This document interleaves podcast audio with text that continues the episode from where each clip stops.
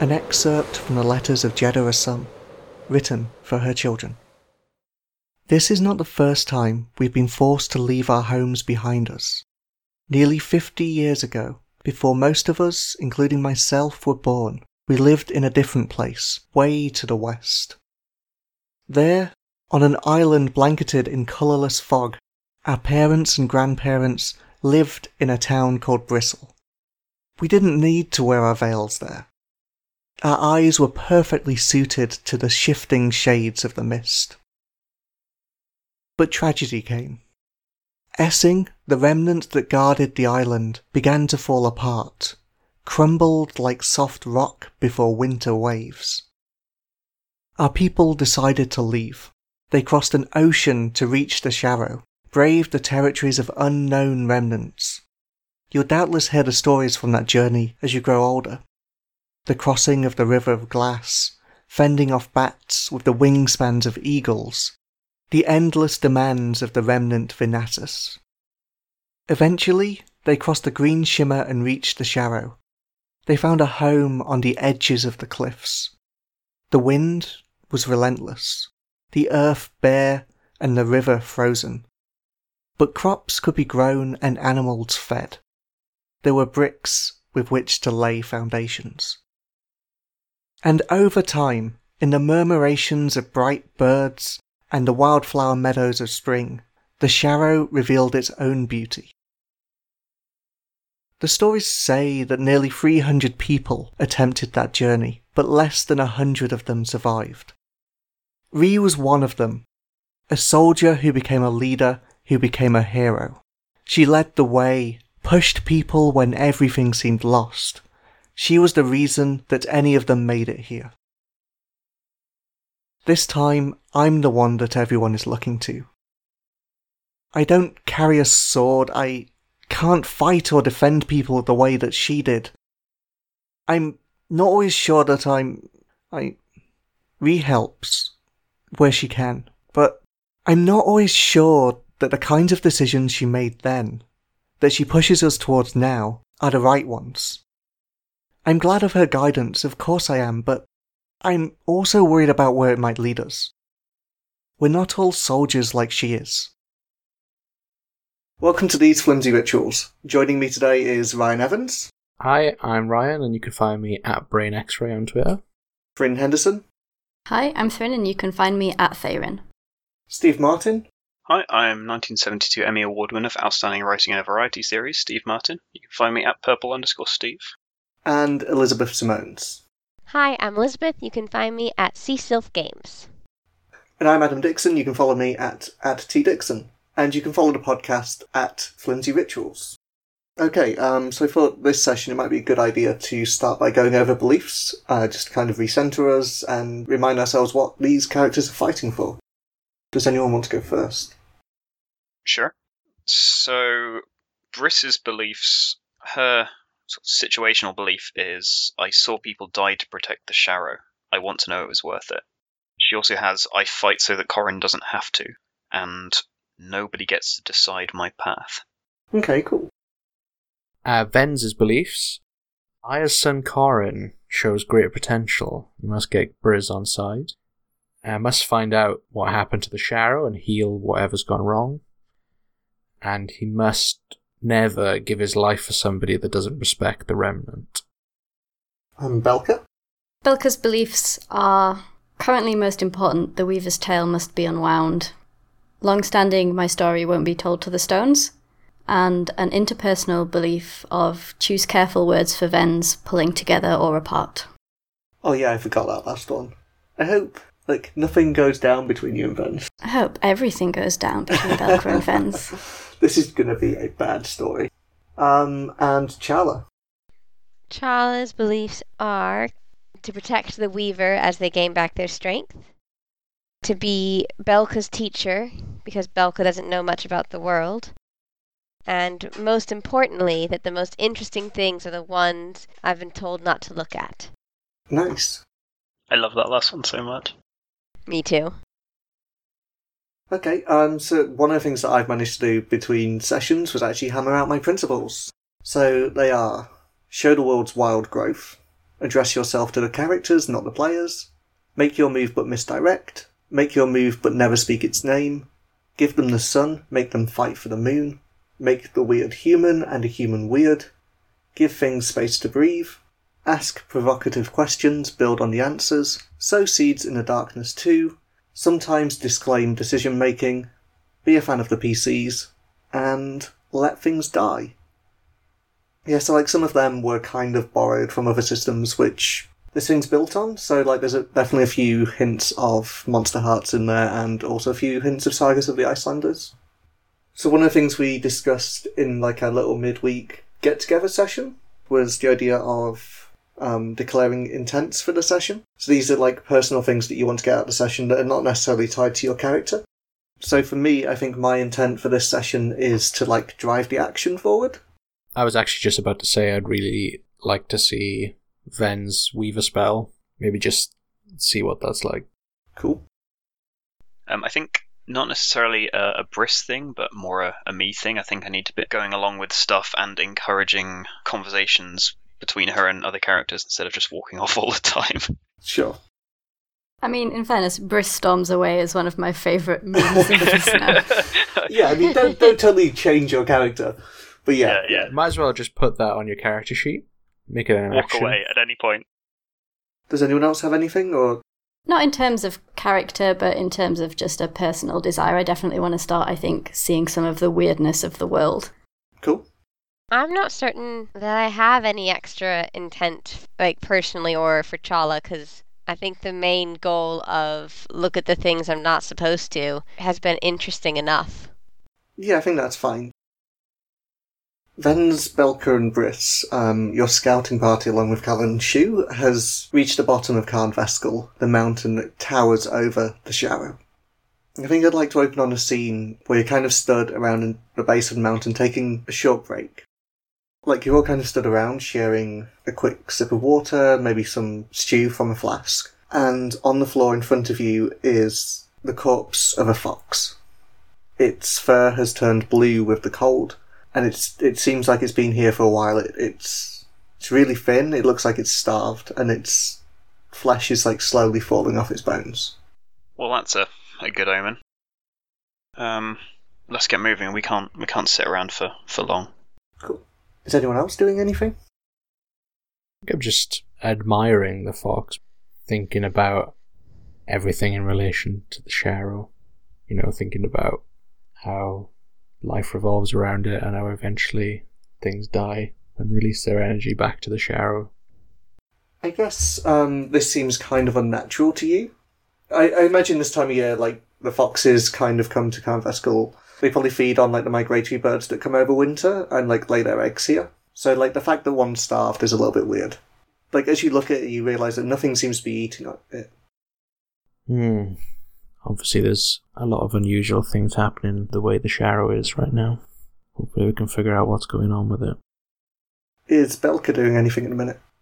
Belka has their face pressed right into the side of the fox. Oh my like, God. like like one ear. Just it's quite awkward because of the horns, obviously, but one ear pressed right up in its side, uh, listening to its stories. And is it saying anything? It died. I, I think that is honestly genuinely Vens' reaction if, if Belka came out and said that. Um, sure. It's just like uh don't want to say a normal thing, but like... It's like, like a traditional a super, thing. Yeah. Do you have like a supernatural ability to actually listen, or is it just more like... No, no. It's it's like a, a witnessing of the words leaving a body, like the story being over. Someone has to listen. Sure. Um, I think the words that left this body left long ago and is just like the faintest of whispers. And one of the things you notice um, as you've got your face pressed to the side of this fox, I guess like your cheek is almost like rubbing the snow, is you can, like, see the, um, where the fur is kind of, like, touching the ice and where it's touching the ground and, like, touching the snow, you can, like, see, um, the icicles, like, slowly forming up its flank. Almost as if, like, the snow is growing moss-like up its body. Are we ready to move? Everyone good? There's nothing left for us here. Let's keep going. The caves can't be far. I think, I think they're on the other side of, other side of the trees up there. Sounds like you're um, doing your new move. Yes, yes. I got a, a new move, Survivalist, uh, so I can declare a feature of the wilderness around me. So yeah, uh, I think Briss is actually pretty calm at the moment. So I'm going to roll calm, or peaceful. Sorry, peaceful. There we go. So what does your move do? So I can declare a feature of the wilderness around around me. On a ten plus, it's there as you described it. On a seven to nine, it's there, but different, changed, or dangerous to get to. So I guess at least it's there. So that was a nine, yeah. Okay, cool. So yeah, you lead your little party ahead through like the last line of the trees, like the um of the Kalak trees. And as you uh, move to the edge of the trees, you can see ahead of you, like raised in the cliffs, maybe twenty feet above you, up, up a slope, you can see one of the entrances to the to the caves. But in order to get there, there's like a shelf of rock, like a um, a slope of rock that kind of crawls its way up the side of the mountain to the caves. And most of the way through, it's fine. But it looks like um, halfway up where the rock sort of narrows, like one of the shelves has slid down under, under the weight of the ice. Look, it's not going to be a problem for us to get up there, but at some point we're going to have to bring wagons and families up here. Uh, should we split up and in both directions along this shelf? See if we can find a better way? If you think it's wise. We don't have to go far. Just walk for half an hour. If you find somewhere, start walking back. It's not like we can lose each other. It's a pretty uh, distinct landscape feature to follow. Then I'll head on. Okay. Uh, Callan, you're with me. Shu with Vens. Belka, do whatever you want. I'm going to head towards the um, the east, because I kind of want to see if there's anything happening. Maybe if I can see something happening to the border of the Sharrow, because I feel like we're getting close to that region. Uh, yeah, yeah, so uh, just follow the shelf west, try and find a more sensible way up. And um, who are you going with, Belka? I'm absolutely following uh, Briss and Callan. Briss strides off and sighs a little when, when she hears bells jangling along behind her. Okay, um, so Vens, you head with Shu to the east. Um, have you met Shu before? I don't think I'm familiar with many of the people from the village by name. Obviously, I, you know, may have visited, but I'm still not familiar with many of them. So Shu kind of, like, sidles up to you as um, you're walking to the east and just kind of offers you a hand, like... lowers his head a little bit and goes, "Hi, I'm Shu." A pleasure, Vens. Which way are we going? We're just heading over on the east. Like Briss said, hopefully we can uh, find somewhere easier for the wagons to get to, even the people from your village. So heading to the east, you exit through the edge of the forest and start walking along the mountain's flanks. It, it's kind of bare and cold here, and the wind whips across your body, and it's kind of chill. In the distance, like, the mountain rises a little bit. Is that where you're going? I think, yeah, just following the ice shelf just to see if it breaks or is a shallower path. Okay. So you walk for about half an hour, and you manage to reach the top of this low rise. You're kind of level with the cave, but quite a way round from it. And from here you can see to Carn Veskal, and you can see back to where you've come from. You can also see, like, between Carn Veskal and Carn Veskal, from here there's, there's, like, a hidden little valley, and, like, sat in the valley is a lake. And it has, like, the most brilliantly clear water that you've ever seen. What would you like to do while you're up here? Is there anything I can observe? Yeah, so it sounds like you're maybe looking for a pay attention move. Yeah, I think in this moment, like, Vens is looking out and seeing how wonderful the Sharrow looks and, you know, remembering what it's like to be somewhere peaceful and calm. And, you know, I think he's feeling quite content. So... oh dear. I rolled a very good four. So you stand at the top of, of like the small ridge of Carn Veskal, and you start to look at the landscape around you.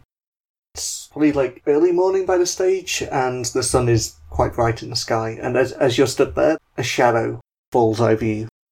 What do you do? I look up to see what's causing it. Um, in the sky, circling above you and Shu, is a bird. The bird is massive.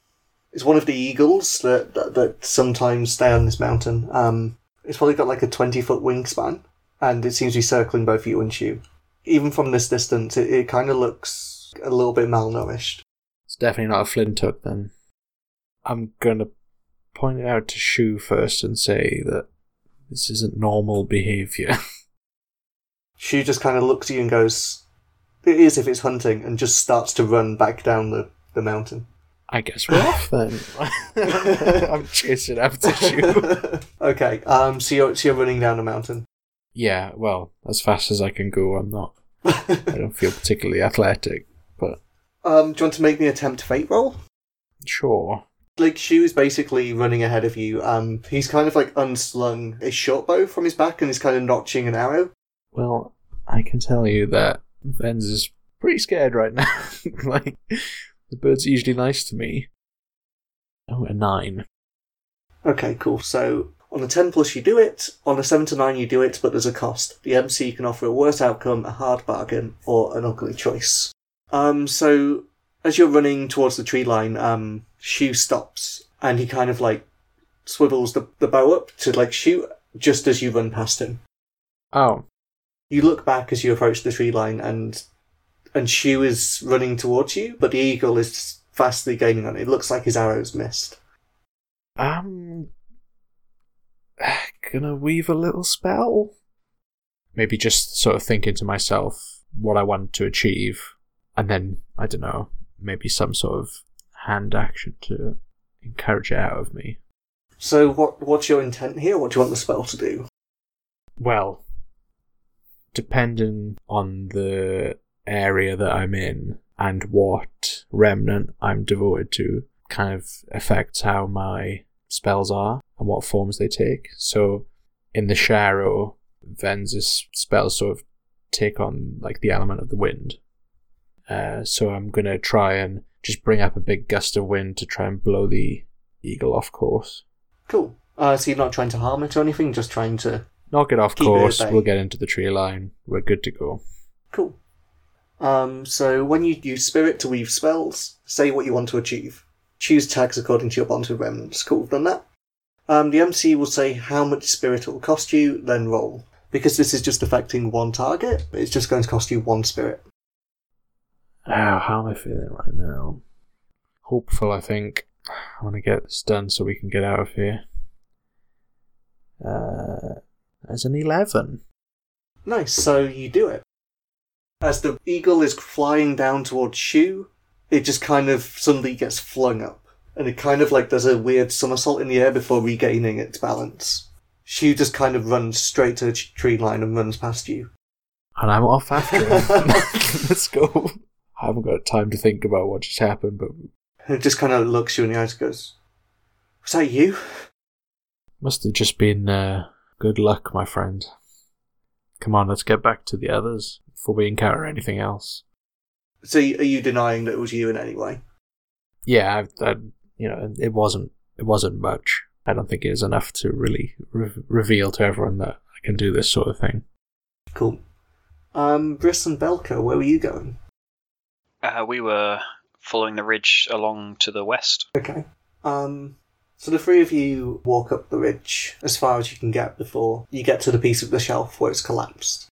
If you're going to get over this bit, it'd be it'd be very difficult without using ropes. Um, did you want to read the area around you? Uh, yeah, that sounds like a sounds like a sensible thing to do. So it'd be pay attention to the world around you. When you spend a moment to pay attention to the world around you, roll on a ten plus ask three, seven to nine ask one. Or the other option would be to use your new hunter move and just declare effect, but it's up to you. No, I think I think I'm going to I'm going to just read again. This is just I don't think she's that sure really. I think she's she's searching rather than reading, and I think she's still pretty peaceful at the moment. You're probably pretty tired as well. Yeah, I'm I'm gonna I'm gonna stick with peaceful. So that is a ten. Nice. So you get to ask three questions. What's my best way out in past? How is blank vulnerable to me? Which enemy is the biggest threat? What if anything appears out of place? What's my enemy's true position? Is this going to get worse before it gets better? What's the history of blank? What superstitions exist about blank? Okay, so what's the what's the best way past? Uh, specifically for for caravans. So it's obviously this way up, and it occurs to you that your group did have some experience in building bridges, but that that'd be hard and probably take a lot more time than you have. There is another way, um, a little bit further down the path. There was a way to get up onto a shelf of rock a little bit higher than you, maybe like ten foot higher. It may be difficult to raise all, all the caravans that high, but you might be able to like create like rope pulleys that would allow you up there. Just quickly going back, how how far is all this from the caves? We, you say we can see the caves from here, we're just blocked by this ridge, right? Yeah. It also occurs to you that there might be other caves that you could try and find. Like it, it's it's sort of just, just occurred that we could, uh, if it comes to, we only need the caves for a temporary shelter, we could leave the wagons down here and just bring the people up. Yeah, definitely. So, ah, here we go, right. Uh, what's the biggest danger? Where you are now, I, I think you can probably see in the distance, further to the east, where like the mountain comes out in like a little ridge, you can see like the shadow of an eagle hunting. That's probably your biggest danger. Yeah, your biggest danger. Well, I mean, that's not really an immediate threat. As long as we stay on the trees, in these trees, or get to the caves quickly, or if we're in a large group, it shouldn't really threaten us. Um, and what's the history of history of this place? Sure. Like, you only know the little bits told to you from your elders growing up and your parents, and the other trackers that are here.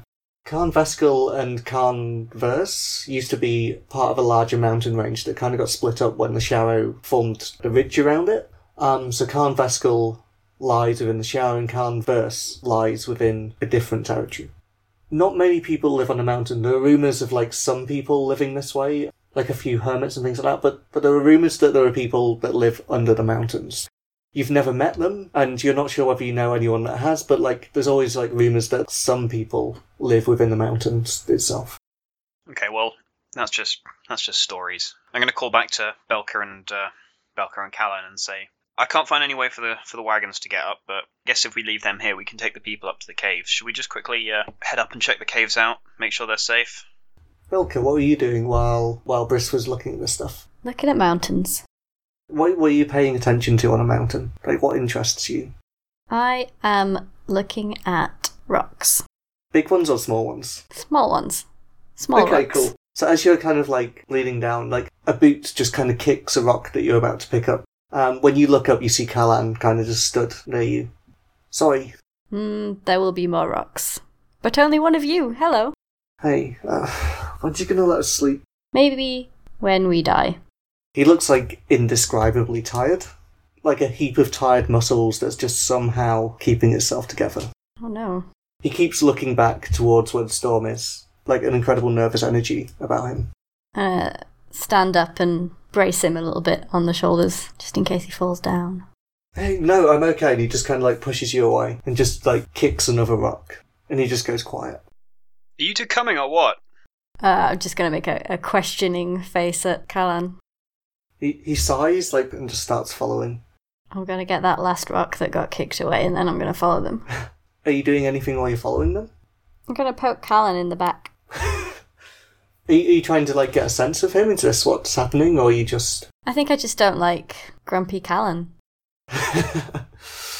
Gonna poke him until I get a response.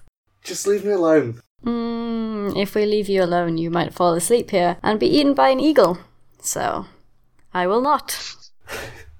just, uh... Callan, make sure your bow's strung, by the way. Keep an eye on that thing. He kind of looks at you and kind of like snaps to more attention than what he has been given and just kind of like starts looking at it. And like dropping back to be next to Belka, like, there's just so many people down there. What if we can't find a place for them? But we will. Just kind of get, gives you a questioning look and says, why are you so sure? What gives you so much hope? Well, we will be in a place and we will be people. So... And then just shrug. I don't think we can get out of this one. He says, and then just, like, picks up his pace. Oh, I better go faster then, and poke him in the back again. Oh, no. Poor Callan. Almost feel sorry for this, dude. So, Charla. Yep. I think you spent most of um, the evening guiding this wagon with Arkan.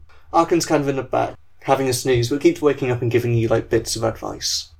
As the evening ends and the sun starts to come up, Ioff comes to, like, relieve you from driving the wagon. So Ioff is about, like, five foot eight. He's, like, slim, maybe, like, early twenties.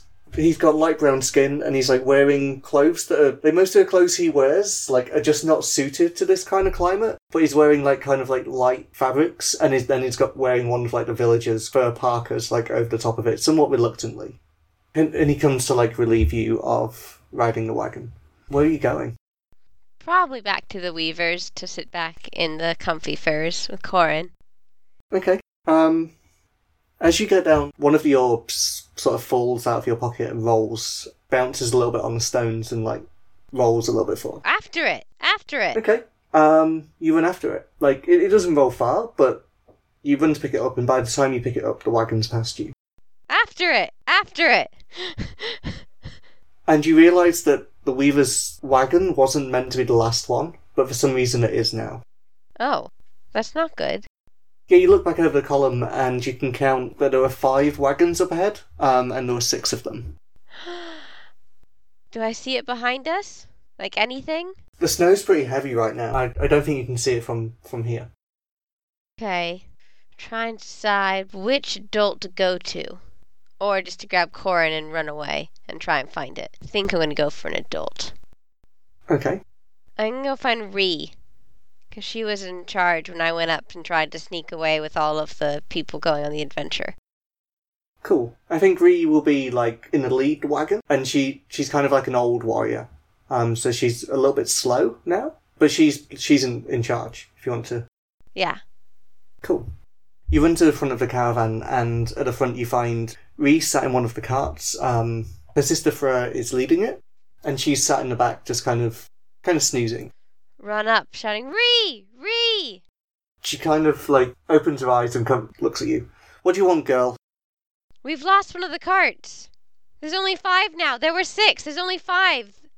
It's like a look of, like, panic in her eyes, and she just kind of, like, she jumps down from the back of the cart. What, what, what do you mean? And just starts, like, walking towards the back. Who Whose cart is missing? Uh, whichever one was after the Weavers. I don't remember whose they were, but I know we had. I know there were six, and now we only have five. Aine, Savell, she, she starts, like, shouting as she, like, approaches the back. Ven, are you there? There's no response. Um, like, other people in the in the column have, like, paid attention at this stage. People have, like, starting to gather around her to see what's see what's going on. I I can't. I couldn't see them. Damn. She kind of, like, like pats you on the head and goes, well done, Charla. Then starts walking to the front. Um, and you, you see, like, Jedha move to intercept, and you see those two talking. They seem to be, like, discussing what to do. Are we going to go after them? Are you interrupting their conversation? Yeah, totally. They they, they both kind of turn around to you, and, like, Ree, Ree just goes, no, we've got no time. All the damn hunters are gone. We, we can't send anyone out after them. Keep moving. But we can't leave them. Ree's not listening to you. She's made a decision. Jedha looks down. You can see, like, there's this moment of, like, this indecision in her face as to whether to, like, leave her child and go, but, like, she just kind of looks at you and goes, we have to do something! And send who? Who can risk their life? Everyone here's got families. We can't... We've just got to pray they'll catch up. How will they find us? We can't even see them. She just kind of, like, leans, kind of puts herself to your height and is like, I don't know, child. Sometimes things happen that are sad things, and, and there's nothing you can do to fix them. You'll only make them worse. I think some of the village kind of saw this, and there's like there's like a sense of indignity to it. People are kind of very annoyed that no one's going after them. But I think also no one is volunteering. Right. Okay. Where's Corrin? Corrin's still in the Weaver's cart asleep. Okay. And Ayav is only just not a child? Um, Ioff is, like, early twenties. Oh. But he's also, like, not of the village. Oh, okay. Charla is going to run to her grandmother and explain everything and see if there's not another way, because her grandmother is the wisest person that she knows. Okay. Uh, what are you saying to her? What do we, what do we do? Can't we go after them? I have strong legs. I can go. She kind of smiles and goes, that you do, child, but it's not it's not about your legs. I I don't know what to tell you, child. If there were volunteers, they could go, but everyone who could go has gone up ahead, and you can't ask someone to, to risk their lives for us. You can't demand it of them. They'll be fine, Charla. They'll catch up to us, you see. If we can't go and get them, how do we make sure we don't lose anyone else? I think Tamil looks you, like, straight in the eyes and goes, "We can't ensure that, Charla. I'm sorry about this, but what we're doing, where we're going, fleeing a home, you're going to have to prepare yourself. I don't want to quench your spirit, but sometimes you need to learn that you can't fix everything," and just kind of, like, holds you in like a hug. Charla's gonna probably wipe away tears and sh- nod her head, and then head back to the, the Weaver's cart to make sure it doesn't fall behind. Okay, so you head back to the Weaver's cart at the back of the queue, and Ioff still has the reins, like, leading the oxen. Well, I think Charla's gonna talk to Corrin and Ayav and the Weaver, who will most likely not respond. I, I think as as you walk up, Ioff, like, looks up at you and goes, "What's wrong, little girl?" "We've lost a cart and three people, and no one's going to get them." "Wipe away your tears, little girl. They will freeze in this cold. A cart is missing?" "There were five carts, or six carts, and now there's only five." He just kind of looks behind him and goes, "Strange. I thought they'd gone ahead of us." "They don't seem to have." And, and what are they doing about this cart?" "Nothing. No one will... No one's going." "You just abandon your, your families like that?" "That's why they won't go." What What do you mean?" "Grandma said if anyone went for them, they'd be abandoning their families here. I don't know what to do about it." I think Ioff, like, kind of, like, stops the car and, like, jumps we down. "We can't let this one stop." "It will be fine. We we will catch up." And just, like, shouts uh, down the line, um, shouts for Arkan to come. "It seems to me that family worth little, little girl, if you don't look out for each other. These villagers, scared of storm like this," and just kind of, like, laughs. "Have you seen worse storms?" Uh, worse? No, but you've seen storms before, right?" "Not ones that screamed." "But you've seen storms before, right?" "Yeah." "And you've lived through storms. All of them." "Well, yeah." "Then why break that tradition? Storms haven't killed us so far. They're not going to kill us now." And just starts heading out into the storm. Is Corrin nearby? Uh, I think Corrin's kind of, like, asleep with the Weaver. Grabs Corrin and follows. Oh, God. Briss, do you have any hold over Corrin left? Did you have any from last session? Did you roll a one? Did you roll one hold or three hold? I think it was one hold. Can you remember, Briss? Um, f- as far as I'm aware, it says uh, at the start of the session I can roll, if he's in my charge, which he is absolutely not. Yeah, I guess that makes sense. Yes, if you're away, then it doesn't matter. Yeah. I think it's like the first time in a session that he's in your charge, you roll. So if there was anything left from last session, you could use it, but if there's not anything left... Uh, I, I don't think there is. Cool. Okay, I think in that case, um... you just kind of, like, grab Corrin, and he just kind of mumbles, like, sleepily as you, like, drag him into into the snow. Yep. Ioff looks concerned for a minute. He, like, looks at you and then looks at, like, uh, Corrin, and then sighs and goes, "Hand girl, we don't want to get lost." Okay. And you, you head out into the snow. This is the worst idea, idea ever. But they're crocodiling, so it will all be fine. Has everyone got their high-vis, high-vis vest on? I mean, I've got um, a red, highly embroidered parka. Uh, Briss and Belka, uh, you were trying to climb up the mountain? Or, like, make your way over the pass? Yeah, we we were headed headed towards the caves. Um, which way were you going over? Were you going back and climbing up the shelf? Or were you trying to get over the bit that's fallen down? Whichever's, whichever's the quickest way. Uh... Um, the bit that's fallen down. Sure. Head, head back that way. Briss has probably got a bit of distance on, on the other two, especially as uh, as Callan's being a bit of a being a bit slow and curmudgeonly. I think he's probably sped up since you commanded him. Like, I think realizing that he's got a job to do has sped him up a little bit. Cool, good. I, I can uh, I can respect that. Okay. Um. So ahead of you, the path just kind of plummets suddenly. Sort of like fifty feet down is is the ground. How how far are we from the caves at this point? I think you're about halfway there, probably. So, like, I imagine it's probably like like a fifteen-minute walk up to this bit, and then probably fifteen minutes to the caves. Um, can I see back to where we were originally to see if uh, Vens and Shu have come back yet? You can't see them. Can't see them. Okay. And how wide is this ravine? Like, how wide is the gap between two pieces? Or like, it's about in... ten foot. Oh, so, so so we can go round it? If you went round it, it'd add quite a while, like an hour or so, maybe two, to your trip. Yeah, this is this is inconvenient. Um, I just wanted to see if we could get out there quickly. Um, I told the others to to come back uh, after half an hour of walking, so I don't want to get too far gone in case they go past where we where we originally split up. So I'm going to turn to the others and say, sorry, we we're going to have to go back. We've we'll have to bridge this some somehow, but we need to we need to find the other two first. Uh, Callan, you got any ideas? Belka, I don't suppose you know anything about making bridges. I've seen bridges. That's great. Callan? There are three. Why why all go back? If a bridge must be made, do both. Um, I'm going to look up at the sky and see where that eagle was. Um, it seems to be down, like, the bottom of the ridge. Uh, it seems to be, like, hovering over some trees. Like a low forest. It's quite, it's quite a way away. Okay. Belka, you know the way back. Do you want to go and find the others, and Callan and I will see if we can find a way to cross this?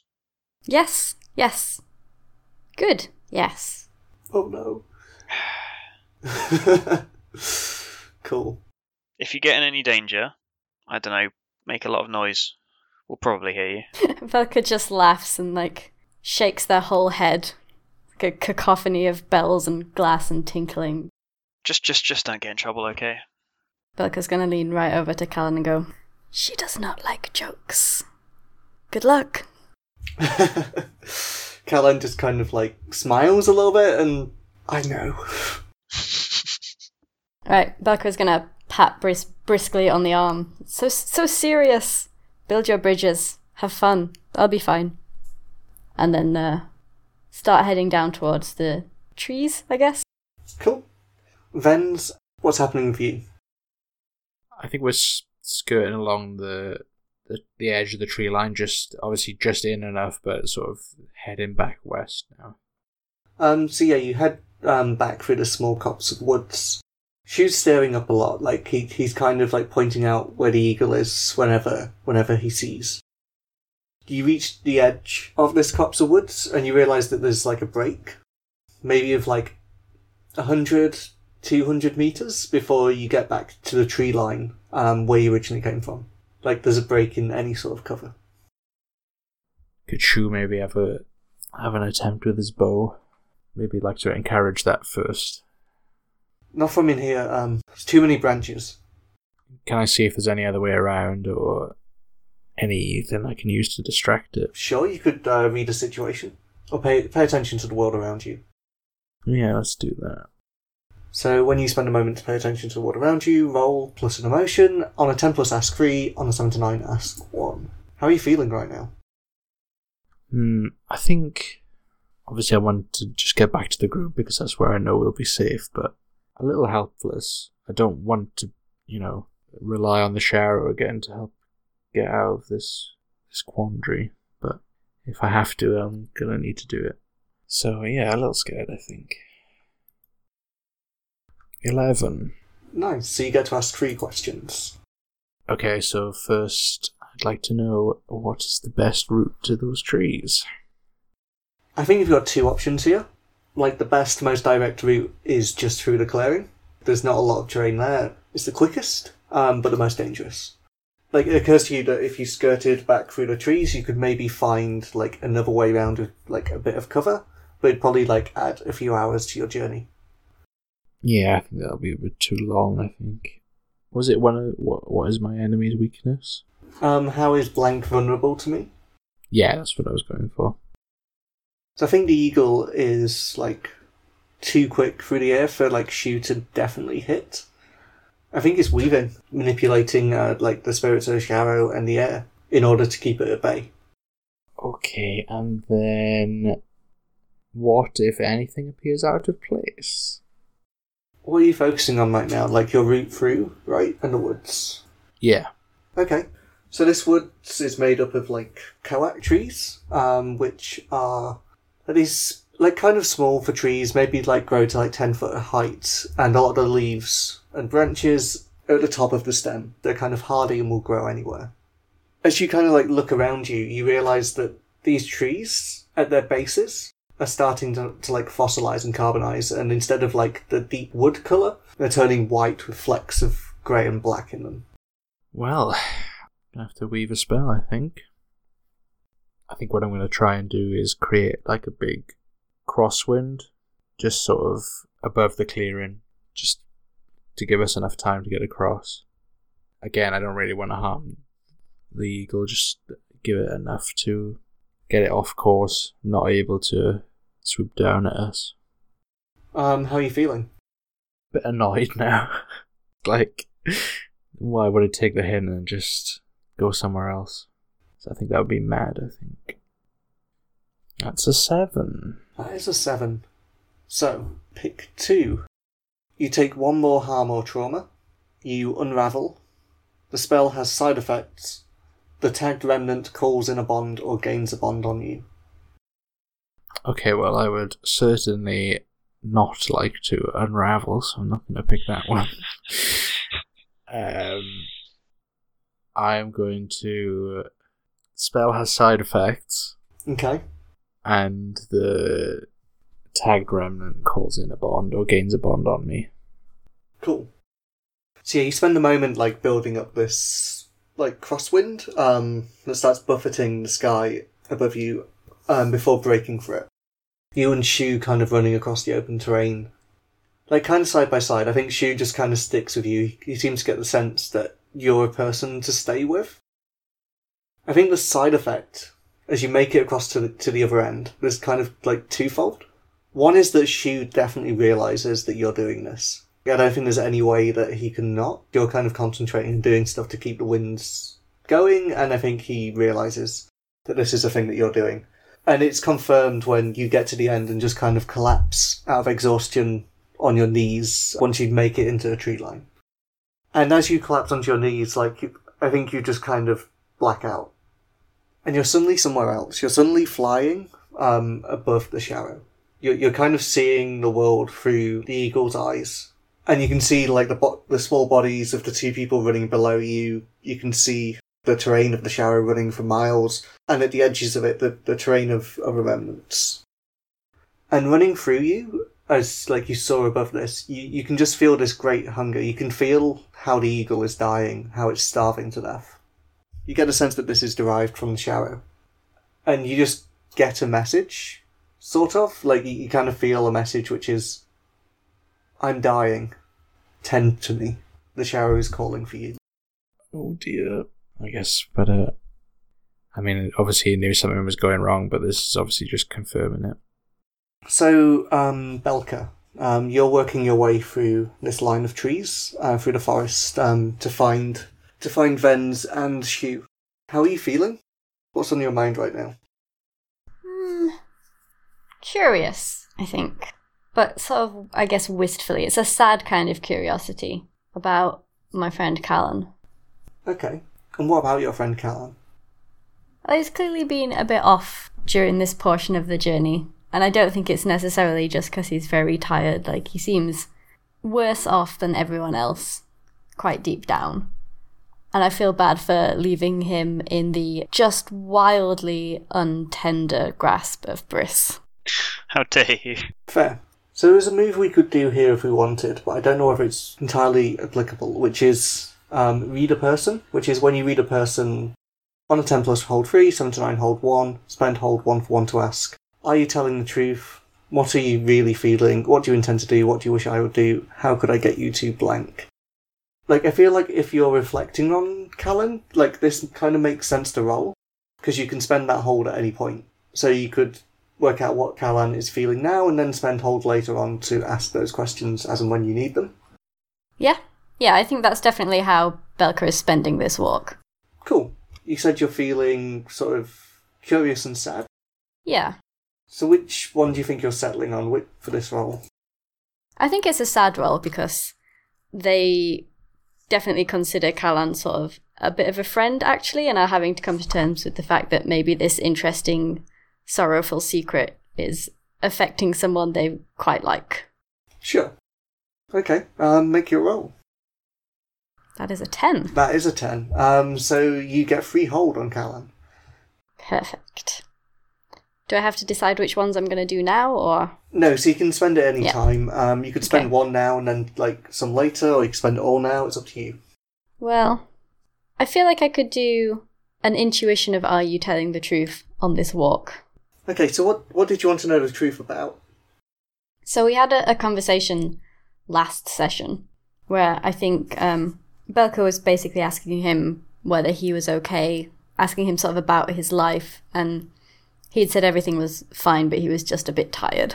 And that is obviously not true, but I want to know that it's not true. Sure. Um, yeah. Callan has been different since he got back from being lost. So, like, Callan was one of the explorers that went south and kind of got left and lost down south and then, like, returned a few months later. He kind, he's kind of said very little about what happened then. And I think there's like, yeah, he was not telling the truth about not being okay because he's tired. He He's not okay for two reasons. One is, like, something there changed him. And the other is, even, even like, a lesser thing of that, is that those two months away make him feel very different to the other people within the community. It's a little bit of, like, there's, there's the darkness in him, but there's also, like, that vulnerability of feeling like he doesn't quite fit in, like like his behaviours, his reactions to stuff are not quite the reactions he had to stuff before he went away. Kind of like a distrust of his own self. That answers that then. Um, did you want to ask anything else in a minute, or...? So, I think this is maybe observable behaviour in him, and so Belka has come to some conclusions on this walk, and maybe uh, they're going to put those thoughts aside and save it for a face-to-face, I think. Sure, sure. Cool, so I think you're, like, skirting through the trees, um, heading back to where you left Vens and Shu. And as you're, like, sort of walking along the edge of the, the tree line, you see two figures um, break break out from, like, a small copse of trees at the at the base of the ridge to the east and run very, very quickly while an eagle circles above them um, to the tree line a little bit further south of you. I'm uh, going to break into a bit of a trot, see what's going on over there. Okay. Yeah, you find them both kind of, like, a few metres into the trees. Um, Vens is kind of laid down on the floor, like, Shu is kind of, like, leant over him, like, a shoulder across him. Just, just, everything's gonna be okay, come on, you're fine, everything's gonna be okay. And just kind of, like, look, looks up at you as, like, you approach. What do you do? Belka's gonna slap Vens. This is how medicine works. Medicine. Not really hard, just, you know, a bit of a shock. Um... Is it hard enough to wake me up? I don't think it snaps him out of it. I think you, like, lean down and hit him across the side of the face, and nothing really happens. He kind of, like, lifts up his head a little bit, and his eyes don't appear to be his eyes. Like, for for a second, they seem to just be filled with the blue of the sky. Okay, I'm going to make note of that and file that away for later pondering. Is the eagle still around? Yeah, um, so you look outside the trees and you can see that the eagle is still around, but it doesn't seem to be, like, so it doesn't seem to be circling or anything, it just seems to be, like, soaring high, high in the sky. Okay, that's fine then. So, ignoring all of this, Belka is gonna turn to Shu. Uh, Briss sent me to find you. We found a path. I assume this is not one. Not as far as I can tell. We went to the ridge to, to have a look around, and then and then the eagle came for us. I think whatever path you found, it'll, it'll have to do. Which way is it? They're going to beckon for Shu to sort of take one of Venz's arms, sling him over their shoulders, point in the direction. This way. Yeah, you kind of, like, start heading back through the woods. Like, it's kind of slow going, but you just... between you, you can carry Vens. And, and Vens seems to, like, be, like, semi-conscious and moves his legs. It's not like you're dragging him or anything, but he's definitely not with it. And as you get there, um, as you're, as you're walking up this path, you look back over the forest in the direction of the eagle, where you can still see it, like, soaring in the sky. And as you watch it, it seems to, like, slow a little bit. Like, his wings just seem to slow, and you just see see it, like, suddenly just lose all powers of flight and plummet from the sky to the earth. Oh, gosh. As the eagle, like, hits the ground, like, Vens wakes up. Great sound effect. Have that one for free. Like, and, and Vens, you kind of look around you, and there's Belka and the Shu kind of, like, you're, you're kind of, like, being carried by them on their shoulders. and you're halfway up a path. I think Vens is very disorientated and doesn't really know what to say or how to play this off.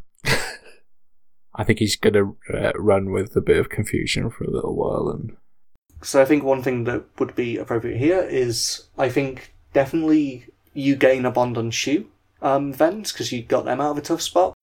Okay, gotcha. Okay, back over to the caravan. Oh dear. You've probably spent like an amount of time that could be could be hours, could be ten minutes, like wandering through the snowstorm. It's really hard to work out how long things have been when it's just white and cold, and just the hand in front of you and, and the hand behind you.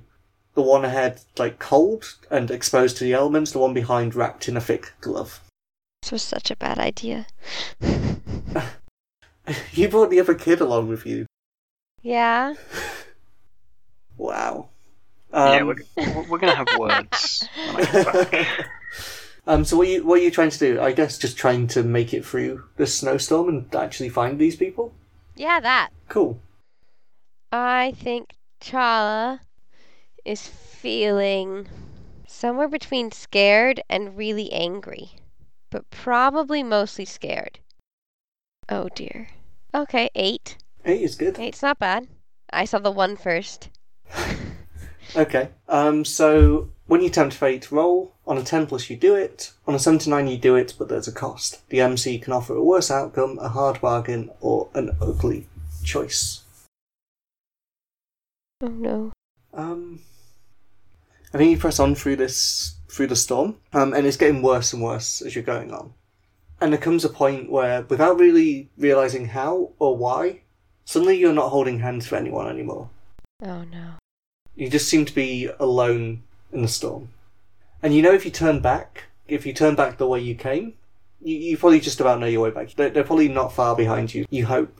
As you're thinking this, as you're thinking about turning back, um, you can see a light in the storm ahead of you. What do you do? Yell, but move towards the light. But yell that I am doing that. Sure. You can barely hear your own voice as you as you yell through the storm. Uh, there's like the sound of like this harsh wind everywhere, and like a building cacophony of like screams and laughter and shouts. Oh, so weird. This has been growing louder as the storm picks up, um, and as you pick your way forward, the light kind of illuminates a cart ahead of you. It seems to have been broken down in the storm, and as you get closer, you can see the cart seems to be half submerged. There doesn't seem to be anything leading it, but there are four figures sat on it. Four? Yeah. Who, who is it? As you approach, you can kind of make some of them out. There seem to be, like, two adults and two two children. As you get close, you, you, you recognise the two children as Aelin and Venwin. They, they kind of, like, hug you as you get close. Behind a frosted scarf and hood, you can see the face of Ven, who is... She's probably, like, in her early thirties, and she is the daughter of Savell and the mother of Aelin and Venwin. What are you doing out here? You... you got left behind. We came to find you. I didn't think anyone would find us. I thought we were lost. Well, you're not. We have to head... We have to go. We have to head to the others. What happened? Why are you... Why are you here? Where... Where, where are the hunters? They went ahead to find caves. They're all gone. And they sent a child? No. You shouldn't have come. And just kind of like nods towards the other figure who's kind of sat, holding a burning torch, which is where the light was coming from. I can't get him to leave, and I don't know my way through the storm. I don't... I can't just leave him here. Well, I think it's time to go convince. You head over and um, you're met with Savell. He's kind of man in his late fifties, he's got like a greying beard, and kind of like Like, eyes that have softened with time. He just kind of, like, stares at you. I have the best idea. Where did you come from? I came from the others. I came to bring you back. We need to wait for Aine. She went off the track. She's she's just behind us. She won't be long. And he just kind of, like, like starts staring back in the direction that they've came from. Does this cart move? Are you asking him or are you asking me? Either.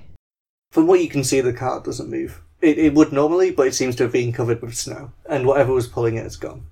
Cool. Because I'm going to steal an idea that was in the chat. Okay. About an hour or so ago. about lighting the cart on fire as a beacon. Okay. Because if it doesn't move, maybe at least we can get Ayav and Corrin to find us. Yep, that's it. Like, okay, well, Aine won't be able to see us in this storm, so how will she find us? Aine always finds a way. What if what if we help her? What this this cart isn't going to move. We could make a beacon. We can make a large fire, which will help her find us, and will keep us warm. Kind of just like looks down and looks down at the cart. Sure. Yes. And just kind of like hops down and goes, "I like your thinking, child. Let's get anything important out of it first." Ven, and just kind of like points at Ven and the children to move some bags. And then holds holds the torch to the cart to try and get it to light. Oh, please work. uh, do you want to make a temp fight? How are you yeah. feeling right now? I think still very scared. This entire, the screaming winds, having to convince adults. Yeah, I think still very scared. Cool. Have people been remembering to mark their emotions, by the way? Absolutely not. Because they rolled them. Yes, this is my fourth one. Oh, you spike after yeah, this? Yeah, I, I spike after this. Nice. We'll go over that anyway. Oh, no. Okay, eight. Eight. Okay, so between you, you managed to um, set the cart on fire. It burns slowly at first, but then but then starts burning brighter. You you wait for maybe like ten minutes while, while the thing burns. Um, after a little while, you see a figure approaching, and a smaller figure next to them. Phew. Ioff, Ioff and uh, Corrin find their way to you, and they look glad to, to, to kind of see you and, and have found you. After another, like, ten minutes of waiting, there's still no sign of Aine. Ven and Savell seem to be in an argument about whether or not to leave. You can hear Savell is saying something to Ven about Aine never left Savell behind. He seems determined to wait for her no matter what. Um, what are you doing? I think I might talk to Ayav to see what Ayav thinks about this. So I'm not certain what's what's right. I think we have to leave before the cart is done burning. I don't know, little one. Your people are weird. We should leave. This this is not safe for us, but what to do about your people? Why won't they see sense? I don't know. This this seems strange. Waiting for your sister who has cared for you is one thing, but making your family wait... Who is this man? And he just kind of like looks very angry and just starts staring into the flames. Oh, good. Excellent. More angry people. I think at this point, like, Ven is kind of just like squatting, huddling with her children, just holding them close. I'm going to talk to Savell. And kind of, he nods at you. That was a good idea, child. I'm sorry it didn't work. There's still time. Aine always finds a way. She's always been here. But... not for your kids, or for your grandkids, or whatever the relationship is between you and those kids. Grandkids, yeah. And, but not for your grandkids. You can't, by being there for Aine, not be there for them. They're already here, and they need to get to safety. Um, that sounds like you're doing a minute, if you like. It does sound like I'm doing all of the things. Okay, um, so we should um, do the thing that is spiked out. Yes. So your your scared is plus one, and everything else is minus two. Um, because of your move, you do mark experience, so you gain an experience point. Okay. So whenever you roll now, you've got two choices. You can either keep using the spiked out emotion, so you can keep using it at plus one, and each time you do, like, you just re- remove one of those spikes. Or you can use a different emotion at minus two, take one roll at minus two, and wipe out. Well, I'm definitely going to roll on scared at plus one. Just not Ooh. as good as my normal plus two. But, oh dear. Okay, so that that's actually a ten. Okay, cool.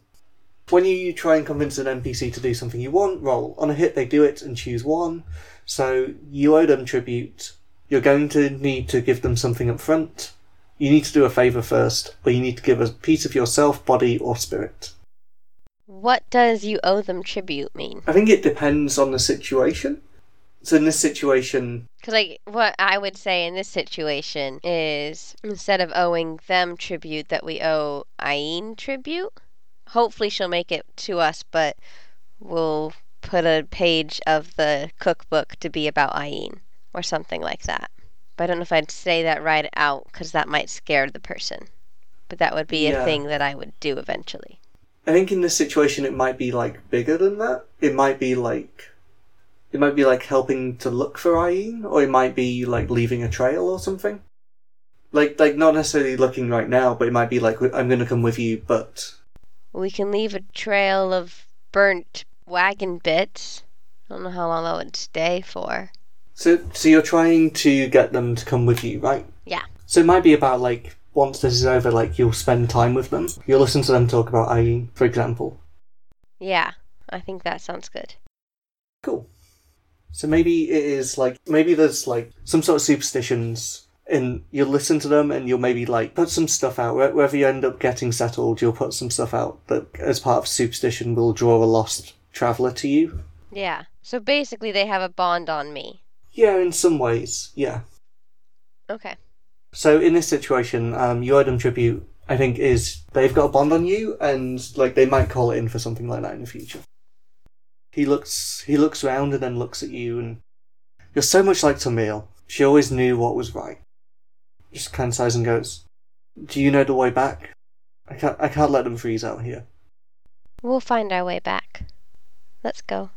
And grabs Savell's hand, and then starts walking towards everyone else. With help from Ayav, we start making our way back to the caravan. Is that another tempt fate roll? I think it is. How are you feeling? I'm probably not actually feeling very scared anymore, but... You, do we roll with something else and roll with minus two, if you're not feeling scared? I know, but... Probably powerful. Like appreciated or hopeful. Yeah, make it roll. Oh gosh. So that's two. Oh no. Okay. You press on through the storm.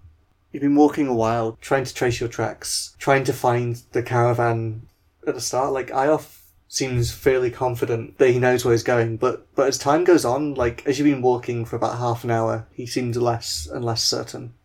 You seem to be within some trees, and then you seem to not be within trees anymore. You find a piece of what seems to be cloth that might be might have been discarded by the caravan, and then, like, there seems to be no trace of this caravan. And all the time, the snow is getting thicker, the wind is getting louder, and the wind is getting stronger as it as it whirls around you. It, it's getting harder and harder to walk. Like, the snow is almost fully up your legs. And as you're walking, and as and as the storm closes in, in around you, you hear in the distance a scream. And it curdles right through the sky, and, and it flashes across the landscape like a bolt of lightning.